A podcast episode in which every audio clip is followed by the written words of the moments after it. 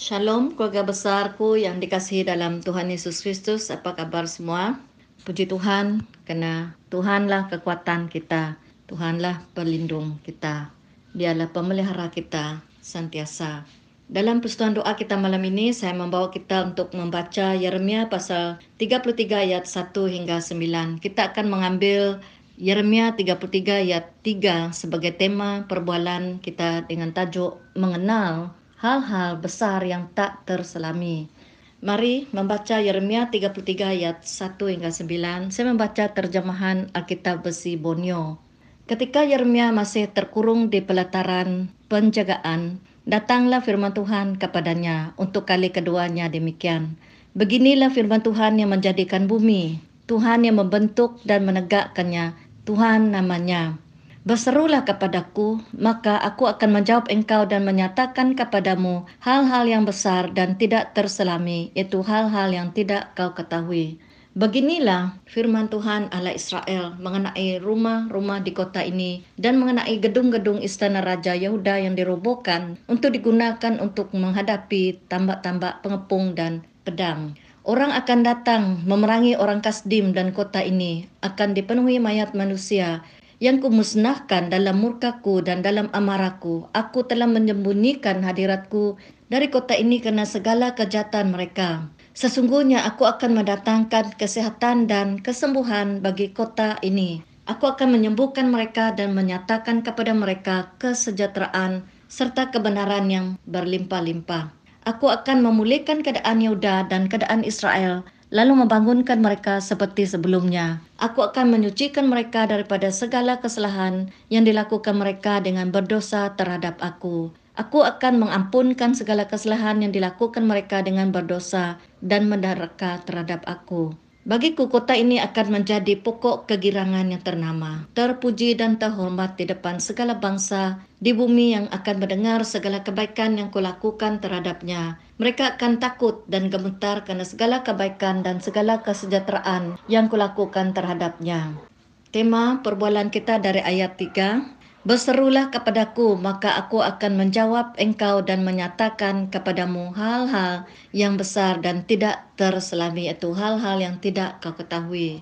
Yeremia 33 ayat 3 adalah antara ayat Alkitab yang ramai daripada kita tanda dalam Alkitab kita menjadi ayat kegemaran dan yang kita hafal. Saya juga galak anda untuk mengenal tempat ayat ini berada dalam Alkitab dan siapa Nabi Yeremia dan apa yang terjadi kepada umat Tuhan ketika itu.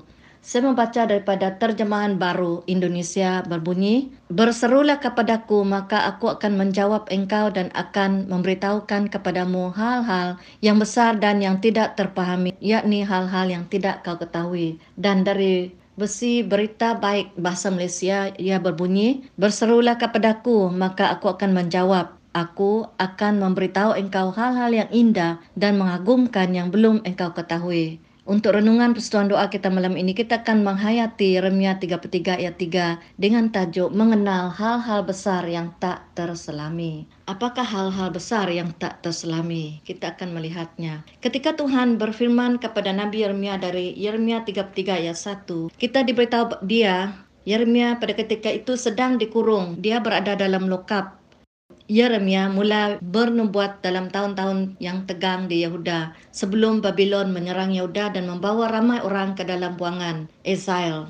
Jadi dalam masa yang cemas, firman Tuhan datang untuk memanggil orang-orang percaya untuk berseru kepada Tuhan agar mereka mengenal rencananya. Hal-hal besar yang tak dapat diselami dan yang belum diketahui di ayat 2 dasar untuk mempercayai bahawa seruan di ayat 3 benar adalah Tuhan sendiri. Dia sendiri yang berbicara dan dikaitkan namanya kepada pesanan itu sebagai pencipta yang menjadi, membentuk dan menegak bumi. Dari teks yang telah kita baca, Yeremia pasal 33 ayat 1 hingga 9, saya membuat kita melihat tiga perkara yang melampaui pikiran manusia yang tidak dapat kita selami yang disebutkan oleh Tuhan yang Tuhan sendiri beritahu kepada kita melalui Nabi Yeremia. Yang pertama adalah penghakiman Tuhan tidak terduga dari Yeremia pasal 33 ayat 4 hingga 5. Dan yang kedua, pengampunan Tuhan tidak terbatas. Yeremia 33 ayat 6 hingga 8. Dan yang ketiga, kesejahteraan dari Tuhan tidak terselami. Yeremia 33 ayat 9. Inilah tiga perkara yang kita mau lihat yang disebut oleh Tuhan, perkara yang tidak dapat kita selami.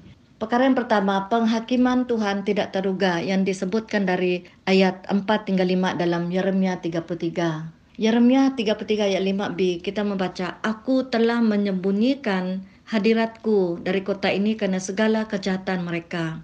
Dia menyembunyikan wajahnya. Bila Tuhan menyembunyikan hadiratnya, itu dapat kita artikan sebagai hukuman yang sangat ngeri. Kita terasing daripada rahmat dan anugerah Tuhan. Tuhan menyembunyikan wajahnya dari kita berarti kita berada dalam keadaan huru hara, tidak ada pengharapan yang membawa kepada maut. Ayat 4 dan 5 Yeremia 33 menggambar kepada kita kedahsyatan murka Tuhan bila manusia menyembah ilah-ilah lain dan tidak memuliakan Tuhan, Allah yang hidup.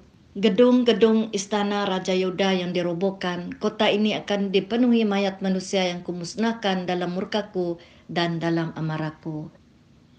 Firman Tuhan dari Roma 6 ayat 23 memberitahu kita, ganjaran dosa ialah kematian tetapi karunia Allah ialah kehidupan kekal dalam Kristus Yesus, Tuhan kita.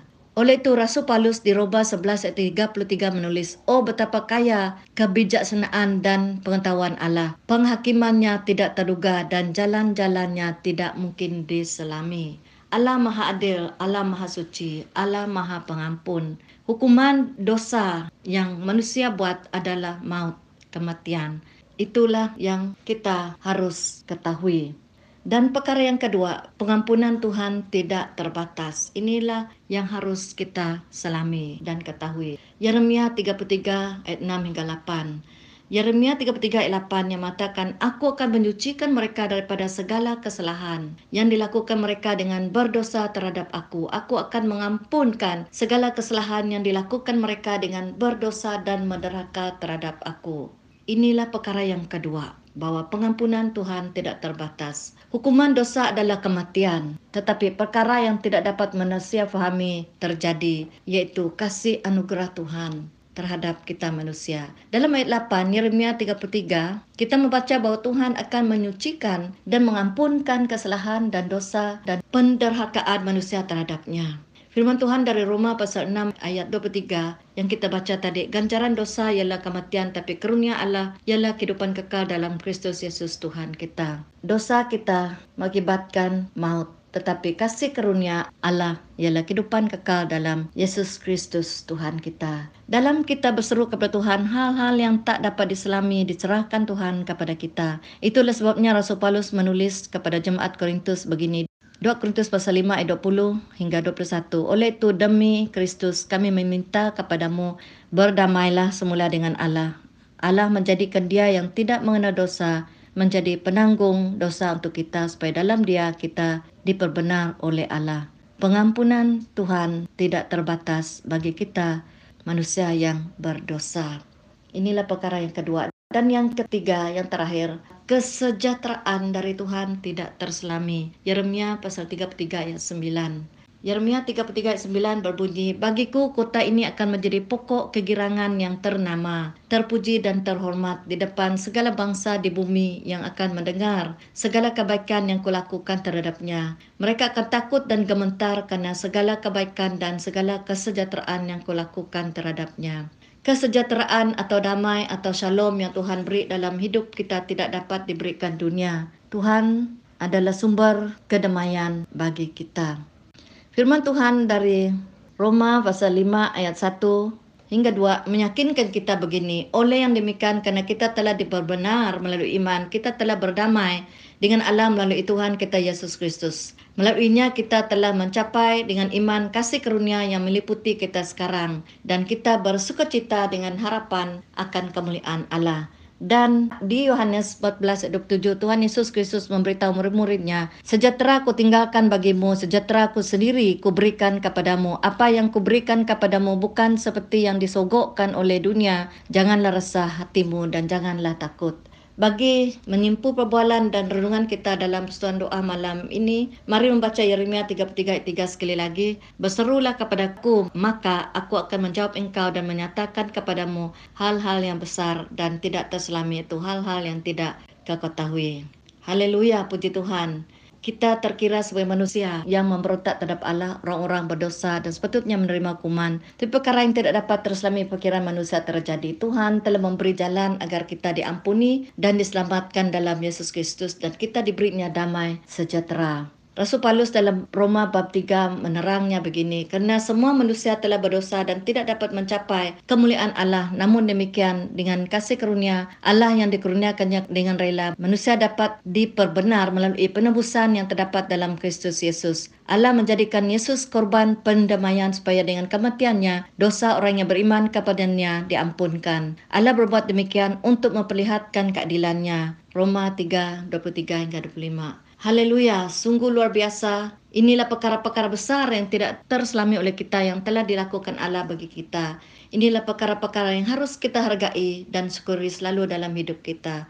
Pengampunan daripada Allah bagi kita orang yang berdosa yang harusnya dihukum menerima murka Allah namun dia telah memilih untuk mengampun kita dan memberi kita damai sejahtera mari kita mengambil masa di dalam keluarga kita masing-masing berdoa bagi keluarga kita berdoa bagi negara kita berdoa bagi jemaat kita dan berdoa bagi dunia agar kasih karunia Allah Bapa dimiliki oleh setiap umat manusia. Kita doakan belas kasihan Tuhan di atas kita umat manusia ciptaannya.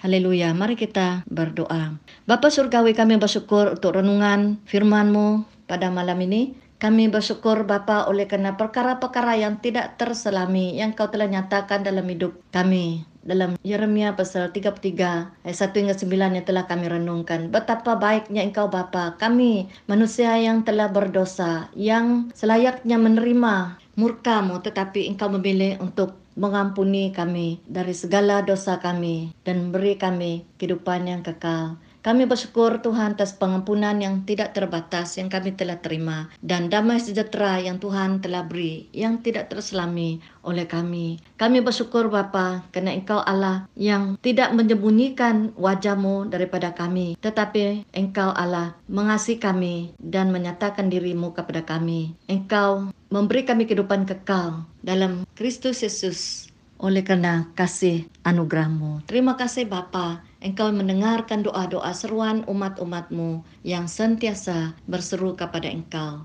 Terima kasih Bapa di dalam nama Tuhan Yesus kami berdoa. Amin.